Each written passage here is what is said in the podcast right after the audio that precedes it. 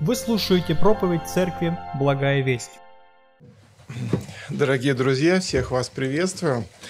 И хочу поздравить вас с праздником, потому что э, исторически христиане относятся вот к заповеди хлебопреломления или причастием, по-разному ее называем, как к празднику, празднику воспоминаний страданий Господа. И я бы очень хотел, чтобы действительно это событие каждый раз было для всех любящих Господа и боящихся Господа праздником.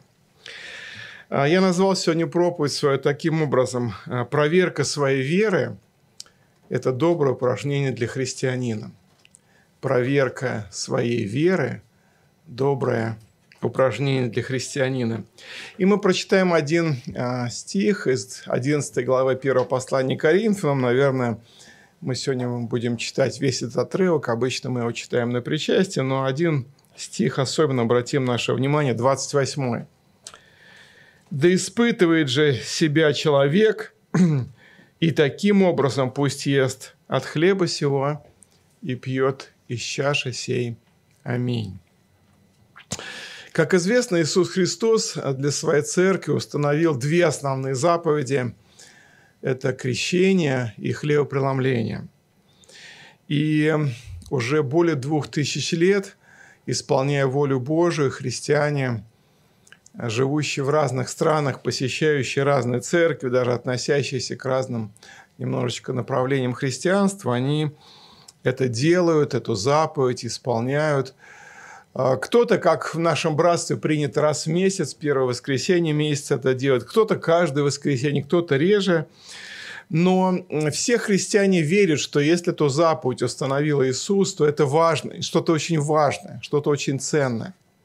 Есть многие наши церковные, так сказать, заповеди, установления, в каждой церкви свои, и мы к ним относимся достаточно трепетно, но это то, что сегодня мы говорим о том, что установил сам Господь Иисус. Но несмотря на то, что мы верим, что это важно и ценно, все равно как-то отношения немножечко разные. А, есть христиане, которые относятся к этой заповеди очень серьезно, очень вдумчиво. А, заранее настраивают свое сердце, разум, читают соответствующие тексты Священного Писания, загодя, как-то пытаются это все пропустить через свое сердце, молятся, проверяет свою жизнь на предмет греха, проверяет свою жизнь на предмет отношений с ближними, нет ли какого-то греха э, перед ближними, каких-то обид, невыполненных обещаний, невозвращенных долгов и так далее, и так далее. А, есть христиане, которые стараются провести какой-то день или какое-то время в посте, может быть, заранее или в день причастия, а, в посте, молитве подходят к этой заповеди – то есть вот такое очень серьезное, глубокое, трепетное отношение.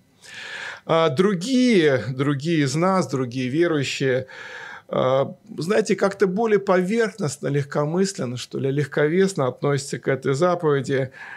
Для них это ну, просто традиция, ритуал, церковный обряд, который они совершают но вот такого внутреннего какого-то трепета, благоговения, размышления при этом они не испытывают.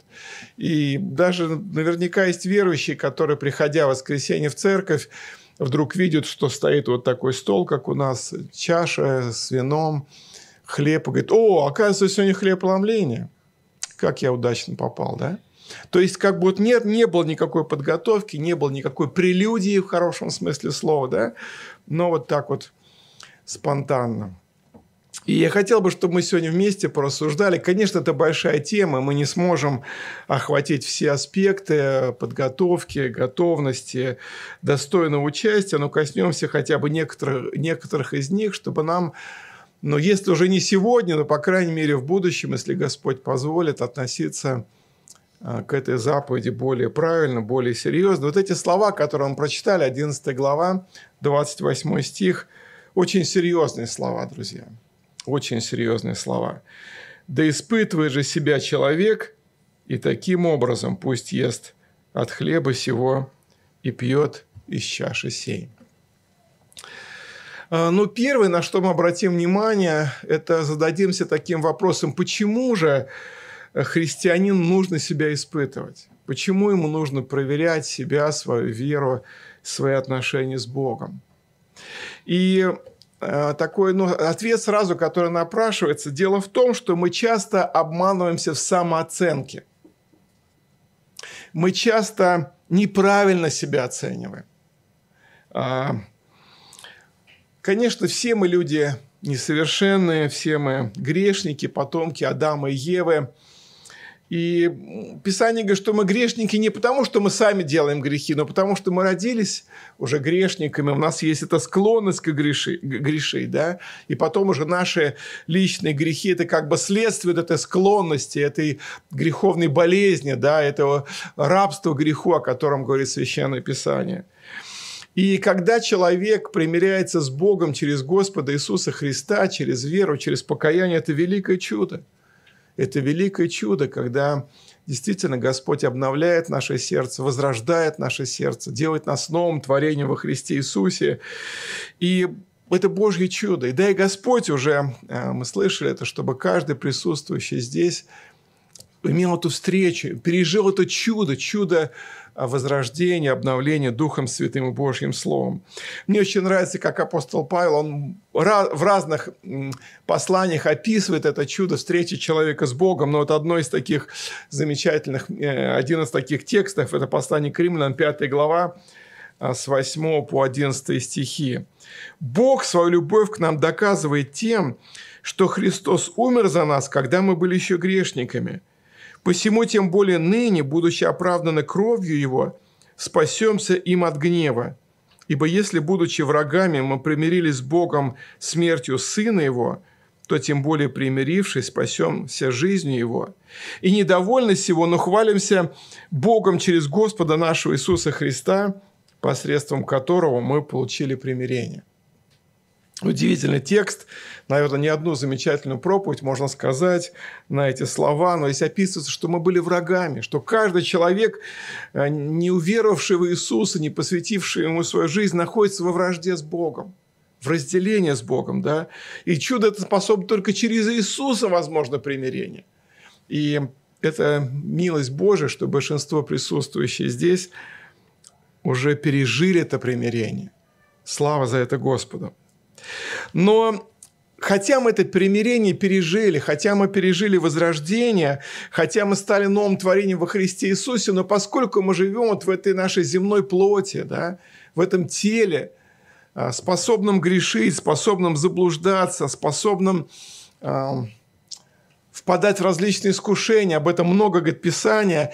И одно из проявлений нашей вот этой вот плотскости – это неверная самооценка – это неправильная самооценка. Сегодня мы уже слышали это напоминание этих текстов, например, из книги притчи. Есть пути, которые кажутся человеку прямыми, но конец их путь к смерти. И порой беседуя с человеком, а, который ходит в церковь, но наблюдая за ним, видя, что жизнь его ну, неправильная, что в жизни у него есть много согрешений, немощи различных, да, и каких-то искаженных представлений о Боге. И как-то пытаясь ему на это обратить внимание, он говорит, а мне все хорошо. Пастор, да ты что? У меня все нормально, у меня с Богом все хорошо. Все хорошо. Мы, знаете, нам людям свойственно надевать такую маску некого внешнего благополучия. У меня все хорошо, не трогайте меня. Но нам порой только кажется, что у нас все хорошо. У нас неправильная самооценка. А в послании к римлянам, 12 главе, есть третий стих. А, я хотел в более современном переводе его прочитать. И Павел пишет так.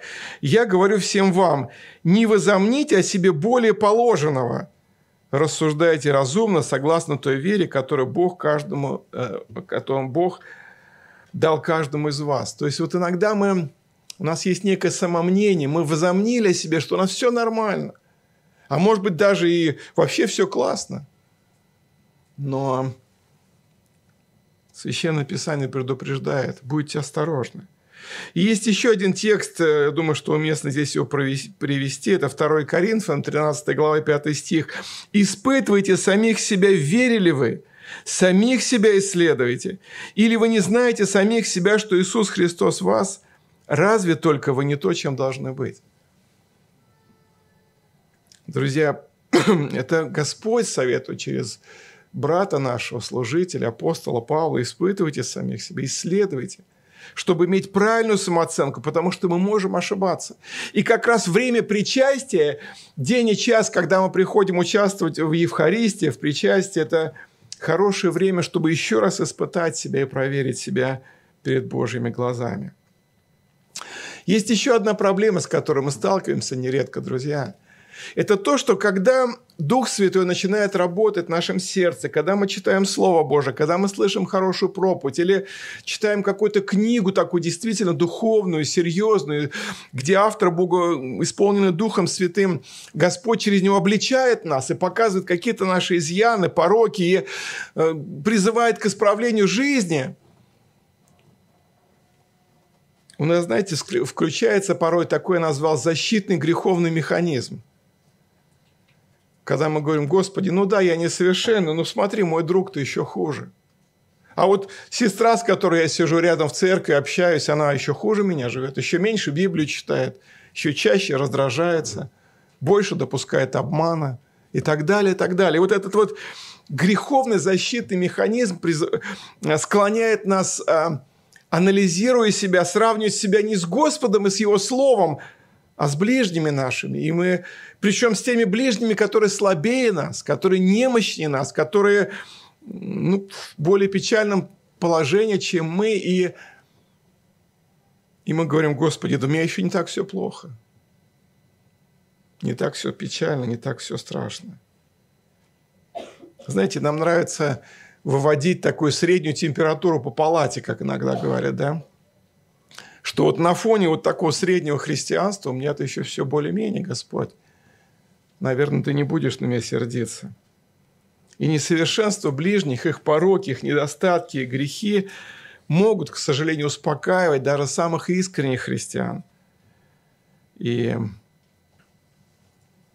и поэтому нам важно испытывать самих себя. Вот этот текст мы прочитали, у нас ключевой сегодня текст.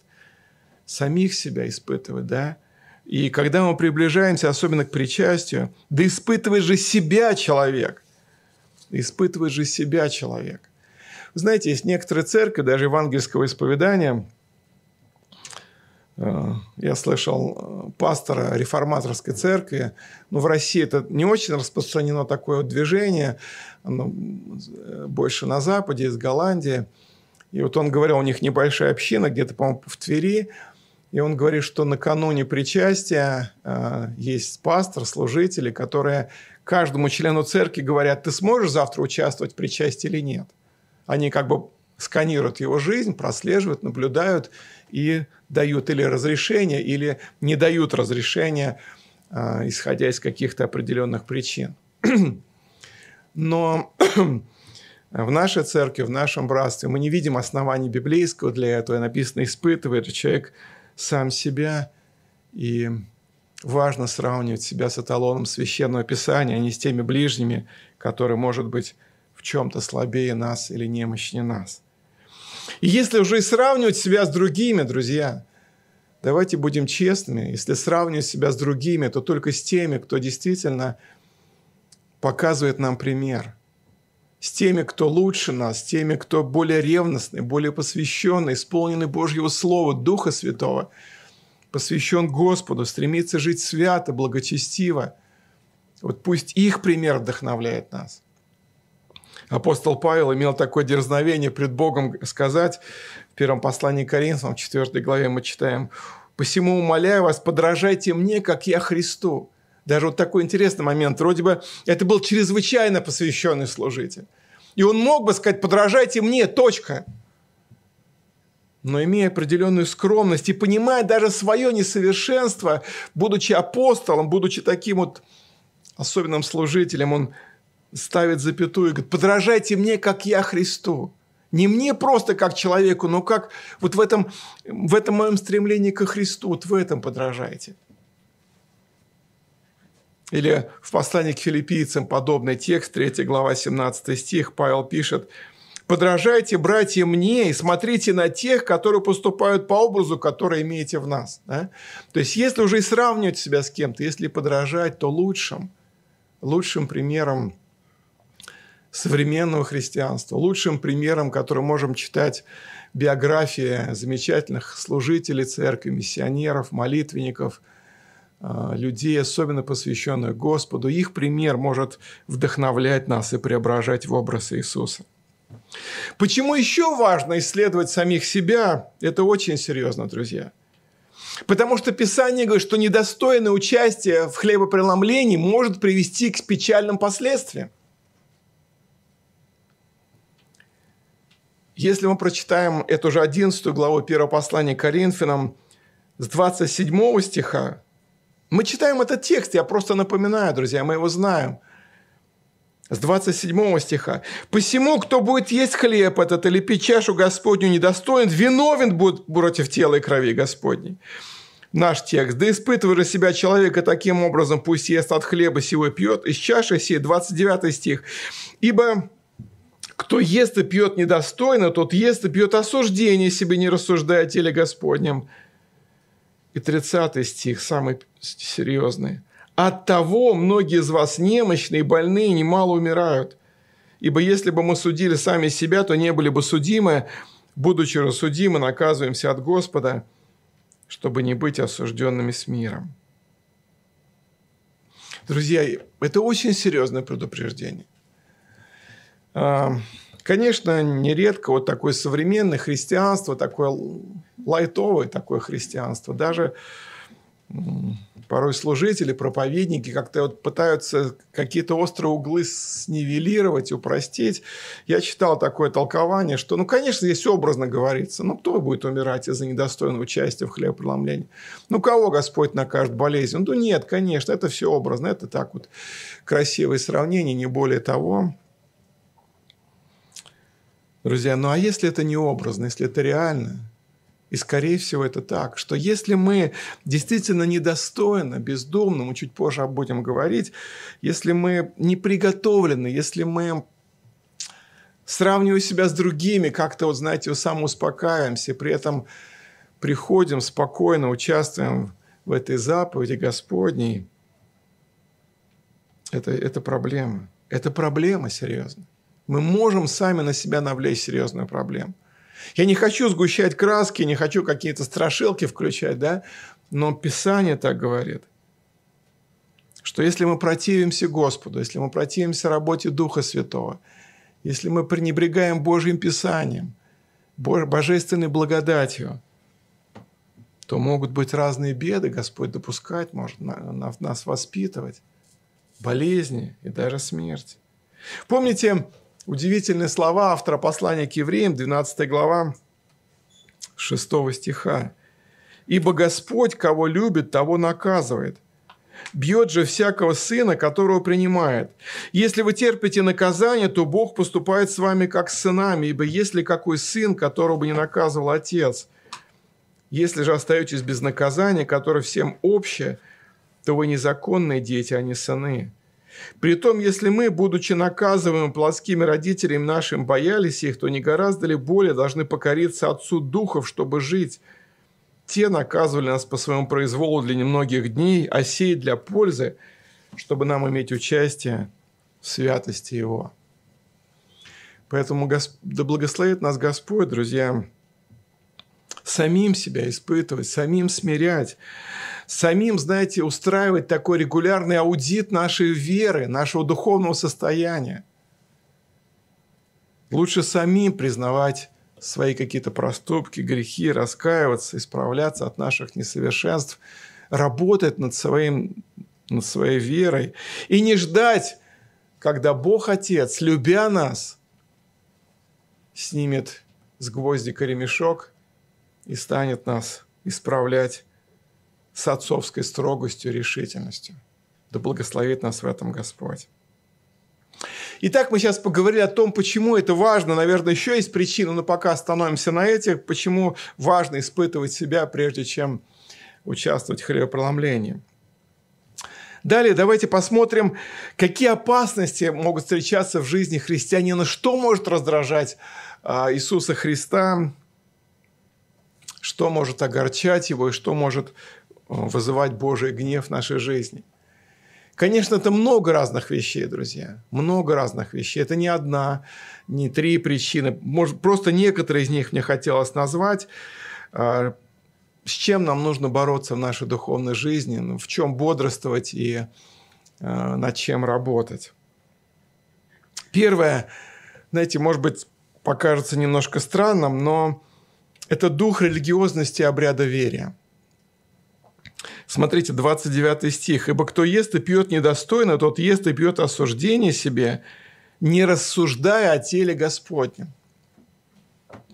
Вы знаете, вот этот текст говорит, что э, одной из основных причин недостойного участия в вечере Господней – это когда мы просто бездумно, как я сказал раньше, поверхностно, легковесно приходим в церковь, Просто берем кусочек хлеба, простите, пожевали, скушали, глоток вина и все. Не рассуждая о теле Господнем. Вы знаете, через всю Библию красной нитью проходит такая мысль, что Господу очень неприятно, даже, знаете, может быть, более сильное слово употребить, Господу противно – когда мы, люди, приближаемся к Нему только своими устами. Когда внешне мы выглядим очень презентабельно, как христиане. Мы пришли в церковь, мы красиво оделись, мы знаем, что в церковь можно одевать, что нельзя. Мы знаем, как себя вести, как петь христианские гимны. Мы привыкли, может быть, мы годами ходим в церковь, и для, и для нас церковь стала каким-то, знаете, ну, частью жизни, но такой, знаете, формальной частью жизни. В воскресенье, ну, конечно, в церковь. Зачем? Ну, как? Богу поклониться. Но вот за этим внешним, за этим традиционным порой утрачивается дух, утрачивается сердце, утрачивается эмоция, утрачивается наше внутреннее состояние, наше внутреннее тяготение к Богу, наша жажда Бога. В Евангелии от Матфея, 15 главе, 7-8 стих, Иисус повторяет слова, которые когда-то Бог сказал через пророка Исаию. Прям цитата из пророка Исаия. Иисус говорит, лицемеры, Хорошо пророчествовал о вас Исаия, говоря, «Приближаются ко мне люди си устами своими, чтут мне языком, сердце же их далеко отстоит от меня». Людям свойственно, особенно с годами, формализовать свою веру. Людям, к сожалению, свойственно живую, искреннюю веру, любовь к Богу превратить в привычку, в ритуал, в правило, в безжизненную форму – просто в какую-то внешнюю религию.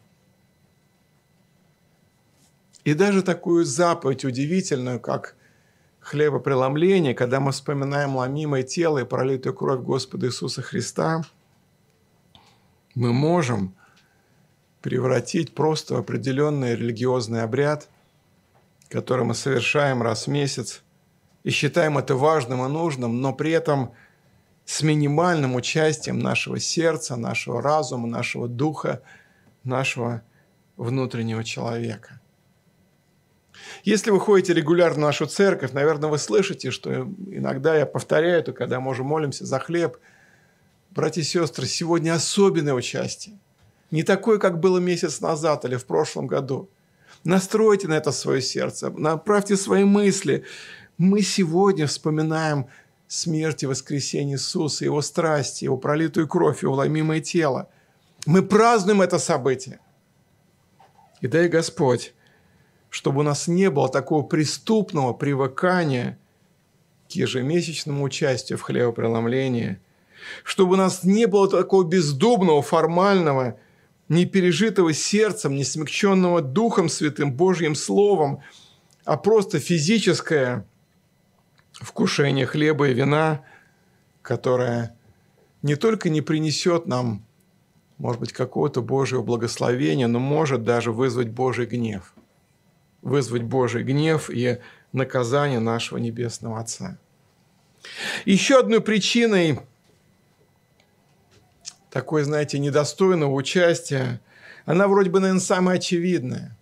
Но я хотел просто повторить эту мысль. Это неисповеданный грех. Неисповеданный грех в жизни христианина.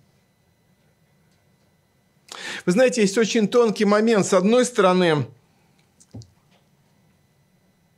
с одной стороны, мы все, как уже сказали, люди несовершенные, грешные. Да? И даже будучи спасенными, мы порой спотыкаемся и падаем. С другой стороны, есть какие-то неисповеданные грехи, тайные грехи, иногда любимые грехи, которые мы прячем, которые мы лелеем, которые мы храним, в которых мы пребываем регулярно, и которые просто стоят, знаете, как железный занавес, как вот эта бетонная стена, которая когда-то была в Берлине между западной и восточной частью. Между, и вот эта стена стоит между нами и святым Богом. В 65-м псалме, 18 стих, есть такие слова. Человек Божий молится, «Если бы я видел беззаконие в сердце моем, то не услышал бы меня Господь». Вот это беззаконие в сердце, неисповеданное, не очищенное, не, не вынесенное на Божий свет, не оплаканное, не раскаянное, оно блокирует действие Божие в нашей жизни – еще более конкретно об этом пишет пророк Исаия, 59 глава с 1 стиха, обращаясь к народу Божьему. «А, «Вот рука Господня не сократилась на то, чтобы спасать, и ухо его не оттяжелело для того, чтобы слышать». Второй стих. «Но беззаконие ваше произвели разделение между вами и Богом вашим, и грехи ваши отвращают лицо его от вас, чтобы не слышать». Ну и дальше там целый перечень грехов народа израильского, но один, третий стих, «Ибо руки ваши осквернены кровью, и персты ваши беззаконием, уста ваши говорят ложь, и язык ваш произносит неправду». Еще раз я хочу эту мысль повторить, друзья. С одной стороны, Писание говорит, апостол Иаков, что все мы много согрешаем, немногие делаются учителями. Даже самые лучшие из нас, самые святые и праведные, к сожалению – мы способны согрешать, огорчать Господа. Но есть большая разница между вот этими грехами, которые мы совершаем, и исповедуем, и сокрушаемся, и признаемся, и теми грехами, которые мы просто лелеем, живем в них, пребываем в них, дорожим ими, как некой ценностью, любим их. Это очень опасно. Первое послание Иоанна, конец первой главы, начало второй главы. Если говорим, что не имеем греха, обманываем самих себя, истина нет в нас. А если исповедуем грехи наши, то Он, будучи верен и праведен, простит нам грехи наши и очистит нас от всякой неправды. Если говорим, что мы не согрешили, то представляем Его лживым, и Слова Его нет в нас. И начало второй главы. «Дети мои, сие пишу вам, чтобы вы не согрешали. А если бы кто согрешил, то мы имеем ходатая пред Отцом – Иисуса Христа праведника. Он есть умилостивление за грехи наши, и не только за наши, но и за грехи всего мира. Дай Господь, чтобы в жизни народа Божия, в моей и твоей жизни, брат и сестра, в жизни тех, кто нас слушает по трансляции, не было вот этих тайных грехов, которые, может быть, даже самые близкие от нас не знают, которыми, может быть, мы годами живем – надевая некую маску христианского благочестия, благополучия, но в глубине души зная, что мы осквернены пред Господом и не спешим расставаться с этой скверной. Есть еще один момент очень серьезный, друзья. Это касается многих из нас и меня, стоящего перед вами. Это та борьба, которая в нашей жизни проходит. Такие, знаете, более завуалированные причины, которые препятствует нам быть достойными в глазах Божьих. Одна из них – это чрезмерная заземленность, чрезмерная привязанность к нашей земной физической жизни, к нашим делам, заботам, семье, работе, каким-то увлечениям. Это очень серьезно. Есть удивительные слова Иисуса Христа, а, записанные в Евангелии от Луки в 21 главе обращенный ко всем его ученикам, 34 стих. «Смотрите же за собой, чтобы сердца ваши не отягчались объедением и пьянством и заботами житейскими, чтобы день тот не постиг вас внезапно». Здесь Иисус говорит о приближающемся его втором пришествии, встрече с Господом, и А, мы из этого списка выделяем среднее слово. Вот против пьянства, да, это грех большой. Мы учим так, мы понимаем, это действительно серьезный грех, который порабощает людей. К объедению мы относимся более нежно. А, тут как-то я в интернете прочитал, один брат написал, что когда избирается служитель, то нужно обращать внимание не только на его духовное состояние, но и желательно на его вес. И он даже предложил некую таблицу веса, после которой служитель не может быть уже, наверное, служителем. Друзья, это на самом деле очень серьезно. Объедение, пьянство. Но третий аспект, я на него хотел бы обратить внимание. И, и заботами житейскими, чтобы день тот не, достиг, не постиг вас внезапно. Мы сейчас с вами изучаем послание к филиппийцам, может быть, ну не каждое воскресенье, но вот в третьей главе есть сильнейшие слова послания к филиппийцам 17 стиха. Павел пишет, «Подражайте, братья, мне, и смотрите на тех, которые поступают по образу, какой имеете в нас. Ибо многие, о которых я часто говорил, а теперь даже со слезами говорю, поступают как враги креста Христова. Их конец погибели, их Бог чрева и слава их в сраме, они мыслят о земном. Наше же жительство на небесах, откуда мы ожидаем и Спасителя Господа нашего Иисуса Христа. Вот, знаете, Павел, ну а чё, как ты сгущаешь так краски? Зачем ты так делаешь? Враги креста Христова. Кто это? Безбожники, атеисты, пьяницы, не знаю, блудники. Кто эти враги креста Христова? Это те люди, которые, будучи в церкви, но все их мысли, все их мечты, все их чаяния, все их радости только в земном. Только в земном. Друзья, знаете, это очень тонкий момент, это очень постепенно происходит, когда нормальные, естественные житейские заботы. И мы должны заботиться. Кто о домашних, особенно о своих, не печется, тот, написано, отрекся от веры хуже неверного. Это нормально, когда мы заботимся о своих детях, о женах, мужьях, о церкви Божьей и так далее, и так далее.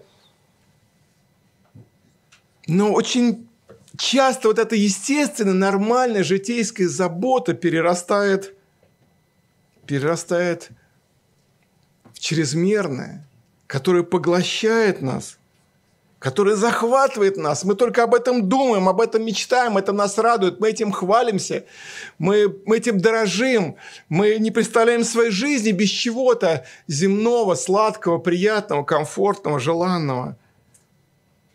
Мы об этом говорим, мы об этом мечтаем, мы об этом молимся даже –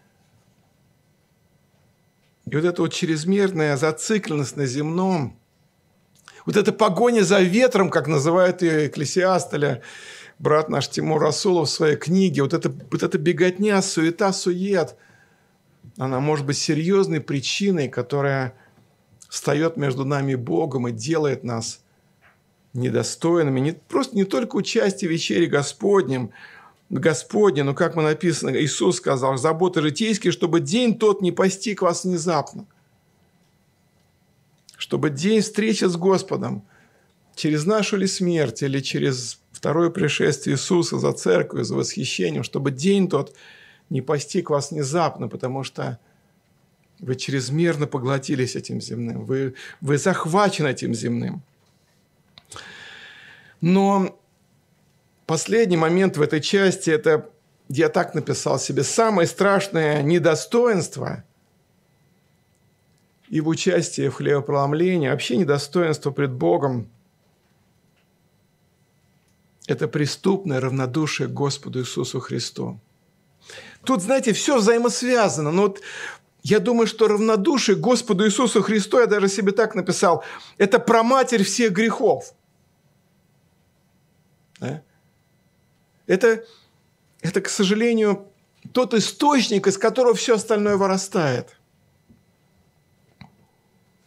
я так думаю, что если бы мы чаще задумывались, как больно Богу Отцу, который отдал Сына Своего на смерть, на муки, на позор, на плевки, на побои, отдал своего Сына, чтобы спасти нас от грехов наших, чтобы создать свою церковь. Если это церковь, и мы как спасенные с равнодушием относимся к подвигу Христа, к Его жертве, как больно это Господу, Богу Отцу нашему. Представьте себе такой, может быть, слабый образ, когда какой-то молодой человек, не знаю, ценой своей жизни спас, там, не знаю, может быть, людей, которые ехали в автобусе или в поезде, или где-то еще. И как, каким-то образом он, он сумел предотвратить катастрофу и сам погиб, но многие люди были спасены. Может быть, пилот самолета. И вот прошло время некой эйфории, и эти спасенные пассажиры забыли своего спасителя. Может быть, забыли даже, как его зовут и что он сделал для них. Вот, вот это первое прошло такое эмоциональное. Ой, да, мы спасены. Фу, люди выдохнули. И вот если отец этого сына, героя, спасшего, может быть, не один десяток или сотню человек, как больно ему, если он увидит равнодушие этих спасенных, забвение его сына, его подвига, забвение цены, которая была уплочена за их спасение. Я еще раз и еще раз хотел напомнить историю, которую рассказывал один из преподавателей семинарии. Он уже сам дедушка, всю жизнь изучает священное, священное писание, богослов, посвятивший свою жизнь именно исследованию проповеди Писания.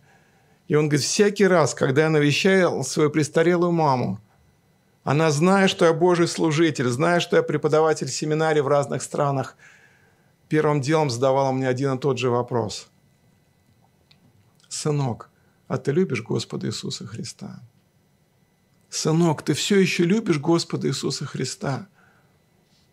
Это очень сильный вопрос. Я бы очень хотел, чтобы этот вопрос сегодня каждый из нас задал сам себе.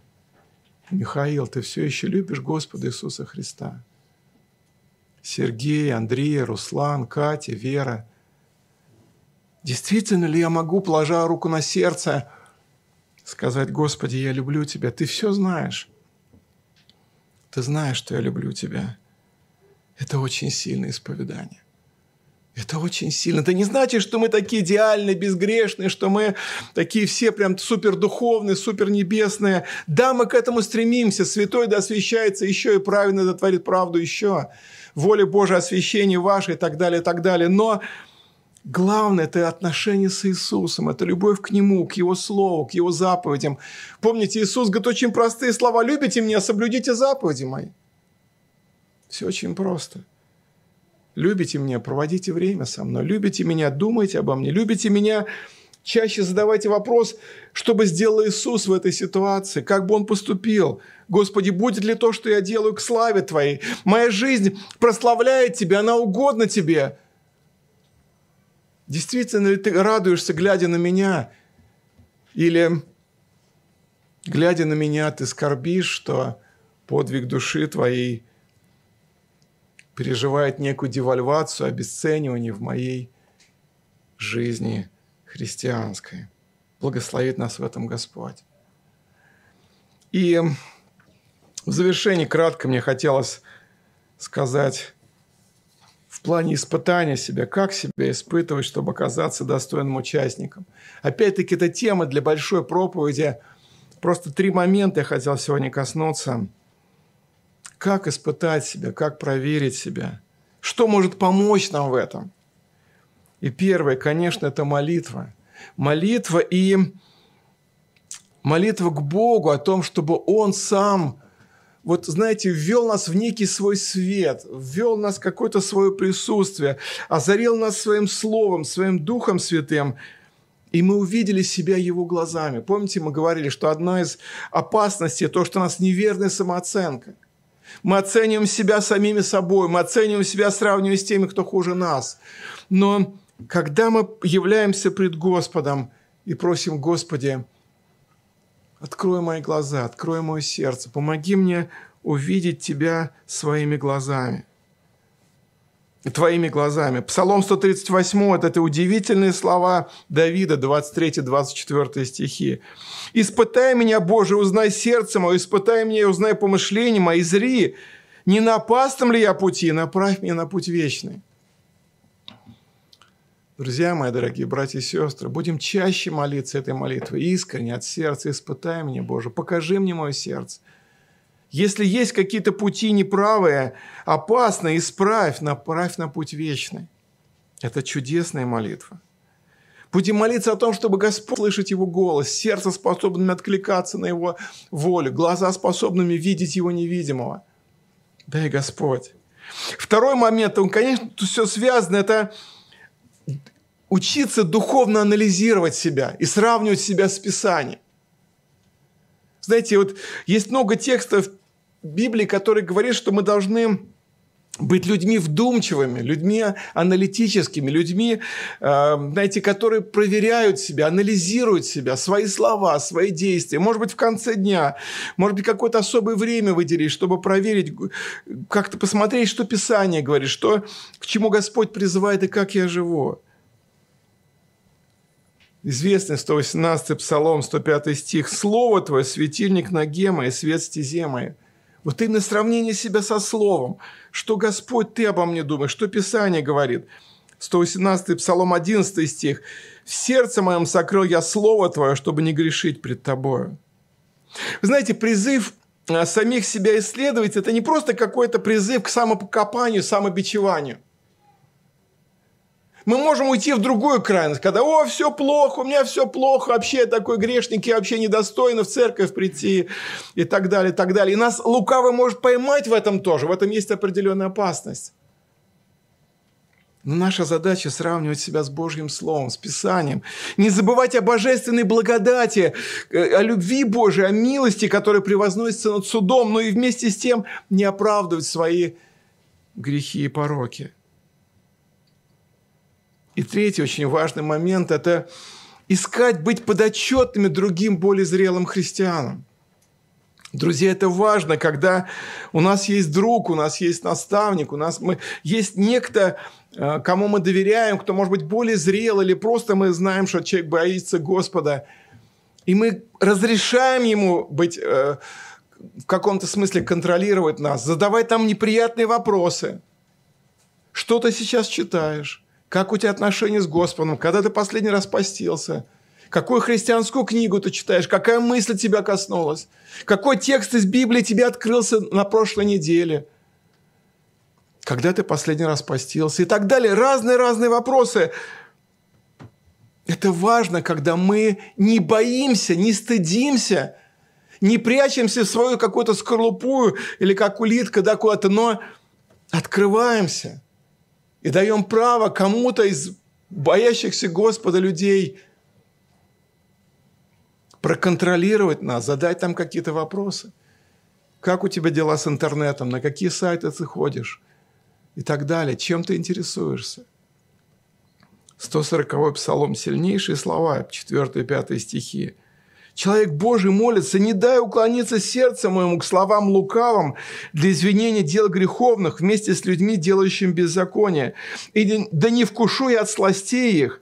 Пусть наказывает меня праведник, это милость, пусть обличает меня. Это лучший елей, который не повредит голове моей.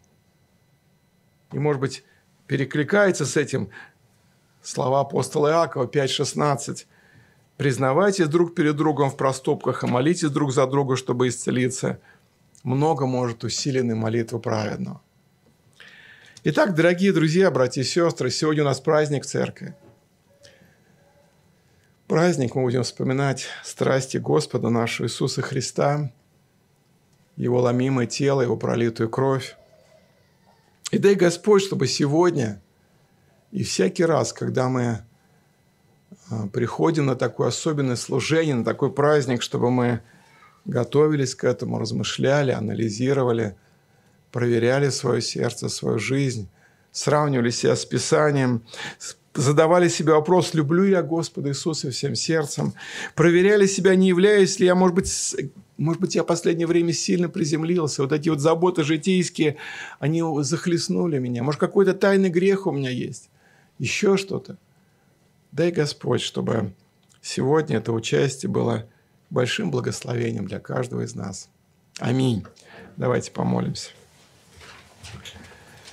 Господь милосердный, благодарим Тебя, что сегодня праздник нашей церкви, праздник нашей души, потому что мы вспоминаем сегодня самое дорогое, что у нас есть, это Ты, Иисус, Твоя смерть и воскресение искупительно ради нас, вместо нас. Это Твоя удивительная благодать, любовь и милость, что Ты нас, грешен, некогда призвал к себе, что Ты оправдал, примирил с Отцом через самого себя – заплатил великую цену, Господь. Слава, слава, слава Тебе, что нетленным серебром или золотом искупленным от этой суетной греховной жизни, но драгоценной кровью Христа, как непорочного чистого агнца. Дай нам милость, разожги в нас эту любовь к Тебе, эту жажду к Тебе, это стремление, страх Божий, к Твоему Слову, к Твоим заповедям. Озари нам, нас Твоим светом – Покажи, не на опасном ли пути мы, Господь. Благослови каждого участвующего, чтобы ни для кого это участие не было в осуждении, но только благословением. Молимся через Иисуса Христа. Аминь. Местная религиозная организация Церковь Евангельских христиан-баптистов «Благая весть» зарегистрирована 24 июня 1999 года. ОГРН 103 773 974 3007